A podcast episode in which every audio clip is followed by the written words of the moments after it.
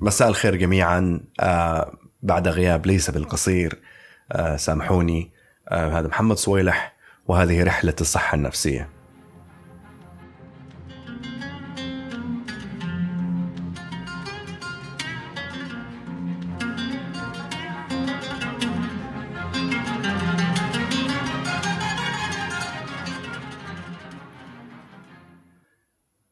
اليوم آه، بنتكلم على موضوع ال- الاضطراب ثنائي القطب أو ال bipolar disorder كثير من ال- الأصدقاء المستمعين راسلوني آه، بالإيميل آه، وسألوا أسئلة يعني متنوعة عن هذا الموضوع. آه، فقررت اليوم إنه آه، يعني مع هذه العودة نتحدث عن هذا الموضوع. اضطراب ثنائي القطب هو اضطراب آه، يؤثر في ال mood mood الإنسان. آه، يكون ال mood وهو الحالة المعنوية آه، للإنسان آه، يكون في حالة عدم استقرار آه، ما بين نقيضين ما بين حالة من الهبوط والاكتئاب وبعدين حالة من من الصعود وال والطاقة الزائدة وال mood ال- أو أو, أو يعني السعادة المش مبررة بشكل مبالغ فيه على النقيض الثاني. وفي الحالتين يكون الشخص يعني يعاني مع هذه التقلبات ال- القوية في ال mood ما بين هذين النقيضين. أهم ال- الأعراض في ال bipolar disorder أو الاضطراب ثنائي القطب وهو بالمناسبة اضطراب يعني منتشر و يعني أه، موجود يعني يمكن كثير من الناس على الأقل يعرف شخص واحد من دائرة معارفه أه، يعاني من اضطراب ثنائي القطب. آه، باختصار الأعراض تنقسم إلى قسمين رئيسيين قطبين رئيسيين خلينا نقول. القطب الأول هو القطب ال- الاكتئاب الاكتئابي أو ال- الحالة المعنوية أو ال- المود أو الحالة النفسية تكون آه، يعني نازلة تماما. والشخص هذا يع- يعاني من كل أعراض الاكتئاب بدرجاته المختلفة الخفيف والمتوسط والشديد.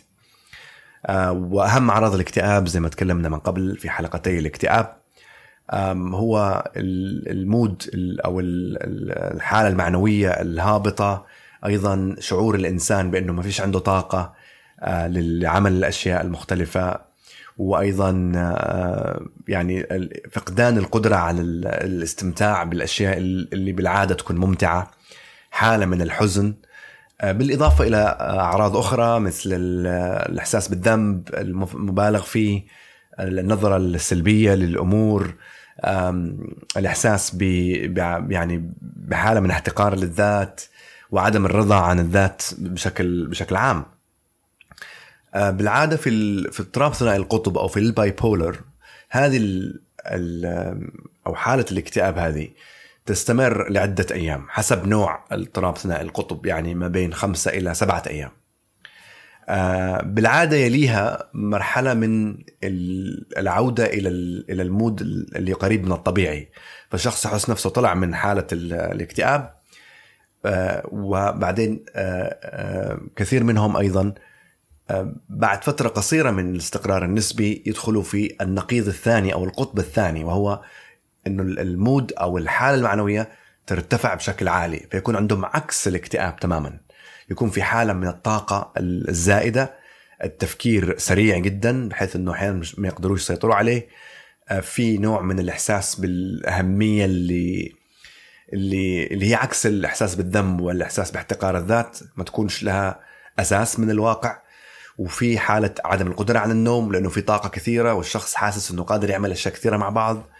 وممكن هذا ياخذه باتجاه يعني الخوض في أمور آه، فيها مخاطر مثلا ك يعني الدخول في علاقات سريعة وخطرة مثلا أو المجازفة ب بال مثلا بال بال life savings أو يعني الأموال اللي جمعها عبر سنين ممكن يصرفها في لحظة. آه، طبعا أكيد حسب درجة آه، أو حسب نوع ال- الاضطراب الثنائي القطب إنه بكلمكم عن الأنواع كمان. أو يحصل العكس. ممكن الشخص يدخل في القطب المرتفع وبعدين يهبط القطب ال- ال- النازل أو القطب الاكتئابي. وثنائي القطب أو اضطراب ثنائي القطب ممكن يبدأ وبالعادة يبدأ في في الشباب في سن يعني مبكرة. بعض الناس يبدأ عندهم في سن المراهقة. خصوصا إذا في تاريخ مرضي في الأسرة آه، لحالات من الاكتئاب أو اضطراب ثنائي القطب. وبس في آخرين أيضا في مرحلة البلوغ يعني أو منتصف العشرينات أو حتى متأخر بعد ذلك. فحياة هؤلاء الأشخاص هي ما بين القطبين هؤلاء فوق وتحت. يعني فوق هاي الحالة اللي نسميها مانيا أحيانا إذا كانت شديدة جدا أو هيبومانيا أو المانيا الصغيرة إذا كانت يعني أقل حدة أو الاكتئاب اللي هو الشديد أو المتوسط أو أو الخفيف. في حالة من ال من ال من ال يعني دورة مفرغة من الانتقال من ال mood العالي لل mood الواطي وهذا يخلي الشخص يعاني كثيرا لأنه هذا عدم القدرة على السيطرة على ال mood تدخله في مشاكل كثيرة. يعني بعض الأشخاص حكوا لي مثلا لما يكونوا في ال mood العالي آه، ممكن يعملوا أشياء أو يشتروا أشياء مش ضرورية يخسروا أموال أو يدخلوا في علاقات آه، فيها مخاطر كبيرة بعدين يرجع يرجعوا يندموا عليها. ويكون في ندم يضيف إلى حالة الاكتئاب التي تلحق حالة المود يعني العالي أو المرتفع. آه، وفي أنواع في درجات يعني في اضطراب ثنائي القطب آه، خفيف بمعنى إنه حدة النوبات خلينا نسميها أو القطبين أخف قليلا يعني لما يكون في اكتئاب يكون ما بين خفيف ومتوسط ولما يكون في ارتفاع في حالة ال mood يكون في hypomania أو المانيا الصغيرة اللي هو ارتفاع متوسط في ال mood. آه لأنه في نوع آخر ويكون التقلبات فيه شديدة جدا. وهذا هذا النوع الثاني من من اضطراب ثنائي القطب. يكون الاكتئاب فيه شديد جدا يصل إلى حد آه، ظهور أعراض ذهانية.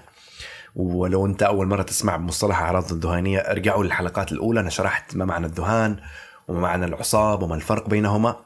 بس الأعراض الذهانية باختصار يكون في هلاوس ويكون في آه، آه، اوهام أو يعني أفكار غريبة مصاحبة لهذا الاكتئاب الشديد في هذا النوع. وبال بنفس الوقت لما يكونوا في ال mood العالي يدخلوا في شيء اسمه mania واللي هي أيضا حالة من ال mood المرتفع جدا بس يكون في اضطراب شديد في التفكير آه، من كثر من سرعة التفكير يكون الشخص هذا مش قادر يجمع أفكاره وممكن أيضا يدخل في أعراض آه، ذهانية آه، وأعراض انتحارية في الحالتين. فيكون يكون الشخص فعلا يعاني. في معلومة كمان مثيرة للاهتمام وهي إنه آه، يعني في ناس كثير سألوني عن اضطراب ثنائي القطب وهل ياثر على حياتهم بشكل عام آه، بشكل عام طبعا وفي دائما آه، استثناءات. أشخاص ذوي ثنائي القطب قادرين إنهم بالأخير يكملوا دراستهم ويستمروا في حياتهم. يعني حتى في دراسات كانت تتكلم على نوع معين من يعني حالة من محاولة للتأقلم تخليهم شوية أكثر إبداعية في جوانب ما يمكن في بعض حتى فنانين مشهورين في مجالات مختلفة يعانوا من اضطراب ثنائي القطب آه وبس آه، بشكل عام آه يعني يستطيعوا إنهم يعيشوا حياة كاملة آه ويخلصوا دراسة وما إلى ذلك. آه لكن من دون العلاج يكون المسألة في منتهى الصعوبة. خلوني في الجزء التالي أكلمكم على بعض الأساطير والأفكار الخاطئة المرتبطة باضطراب ثنائي القطب.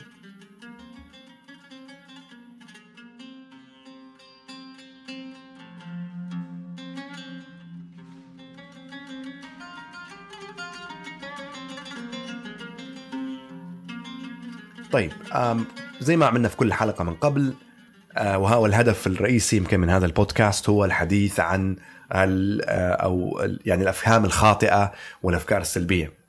اضطراب ثنائي القطب بالعادة الناس يوصفوا أصحاب ثنائي القطب بالجنون إن هؤلاء مجانين أو متقلبين طريقة سلبية يعني. آه، ممكن يتخذ أحيانا يتخذوا الناس منهم مواقف سلبية ويعتبروهم أشخاص مزاجيين.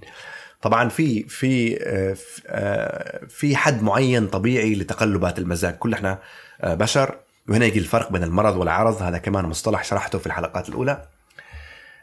لكن اللي يحصل في اضطراب ثنائي القطب إنه الوضع يكون أكثر أكثر شدة ويأثر في دائما زي ما قلت لكم من قبل المعيار واحد من المعايير المهمة إنه كيف يؤثر على حياة الشخص سواء الاجتماعية أو العمل أو الدراسة. كثير ناس ياخذوا موقف من أشخاص اللي يعانوا من ثنائي القطب يعتبروهم أشخاص مش متزنين مش ناضجين متقلبين متهورين. آه، لا يعتمد عليهم. كمان في ناس يدخلوا في موضوع يعني المعاصي وإن هؤلاء يعني يعاقبوا بسبب معاصي ارتكبوها أو يعني مشاكل. في في أيضا وصمة كبيرة وكأنه الموضوع عيب. وإذا كان في أحد عنده اضطراب ثنائي القطب يا إما يتجنب الحديث عنه أو لو في حد في الأسرة. بالذات لما يكون الشخص عنده النوع الصعب من اضطراب ثنائي القطب الشديد. آه، هؤلاء لما يكونوا تعبانين لما يكونوا مش مش في وضعهم الطبيعي يحصل معاهم تصرفات غريبة وممكن يقولوا أشياء يعني مش مقبولة اجتماعيا أو عيب أو أو حتى هلاوس أو أشياء تخلي أو أو حتى مثلا تصرفات مش مقبولة اجتماعيا وسلوكيا مثلا مثل يعني يعني إنه ازاله الملابس أو شيء زي زي كذا. تخلي الناس يكونوا أحيانا منحرجين من فكرة إنه عندهم فرد في العائلة عنده اضطراب ثنائي القطب. بس زي ما قلت لكم دائما اضطرابات النفسية هي اضطرابات آه، تصيب عضو من أعضاء الجسد وهو الدماغ و... و... آه، آه، ولها ثلاث محددات زي أي مرض. تكلمنا دائما على الثلاث المحددات لأي اضطراب وهي لها المحدد الجيني يعني يكون في في تاريخ أسري معناته إنه في استعداد وراثي للموضوع.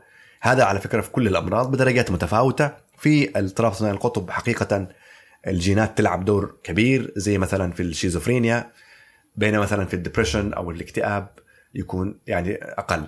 فالمحدد الأول المحدد الجيني في المحدد الاجتماعي وهو الحياة الاجتماعية واحيانا مشاكلها وصدماتها سواء اللي في الطفولة أو فيما بعد. وفي الجانب النفسي وهو يعني حالة الشخص النفسية في مرحلة ما.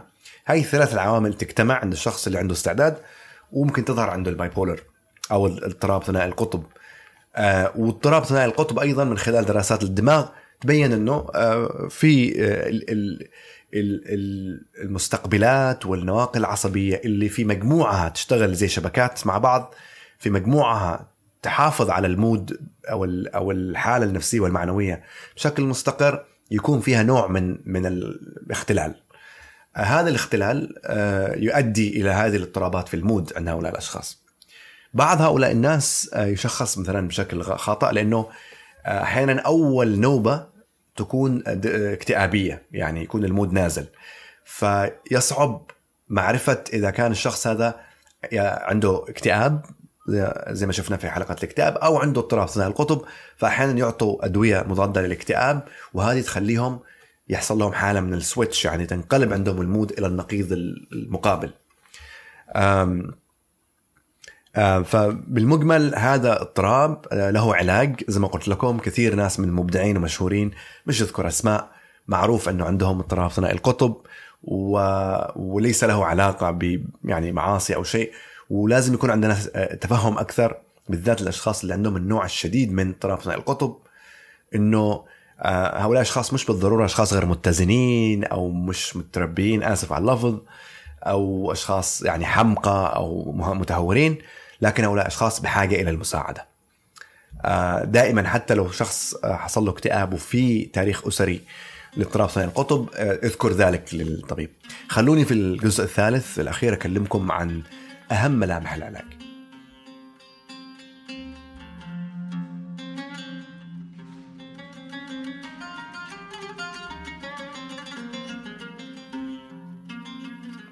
بالنسبة للعلاج أول شيء دائما قلناه في الحلقات الماضية وهو طلب المساعدة أو أو اكتشاف العرض من المرض. العرض زي ما قلنا يحصل أي حد. آه، كل واحد فينا يحس بالحزن يحس بالفرح بس في لها حدود طبيعية. لكن عندما يبدأ الحزن أو الفرح الزائد أو الأعراض الأخرى مثل أعراض الاكتئاب موجودة في حلقة الاكتئاب رجعوا لها. آه، أو أعراض أخرى. آه، مثل أعراض المانيا اللي هي الطرف أو النقيض للاكتئاب النقيض بالشكل المعاكس وهي إنه يكون الشخص المود عنده جدا عالي تفكيره مضطرب يتكلم كثير آه، بعض منهم حتى عنده هلاوس وعنده أشياء مش قادر ينام في طاقة زيادة.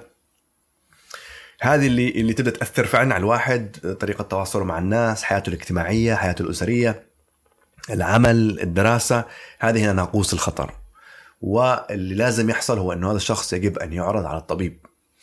آه والعلاج آه فزي ما قلنا دائما العلاج لما يبدأ مبكرا آه دائما تكون نتائج أحسن. فاللي بيحصل إنه في زي ما دائما أنا كنت أشرح لكم في الحلقات الماضية أنا آسف إني اكرر كلمة دائما بس لأنه أحاول أشير إلى حلقات تكلمنا فيها على أمور بالتفصيل. في خطين دائما.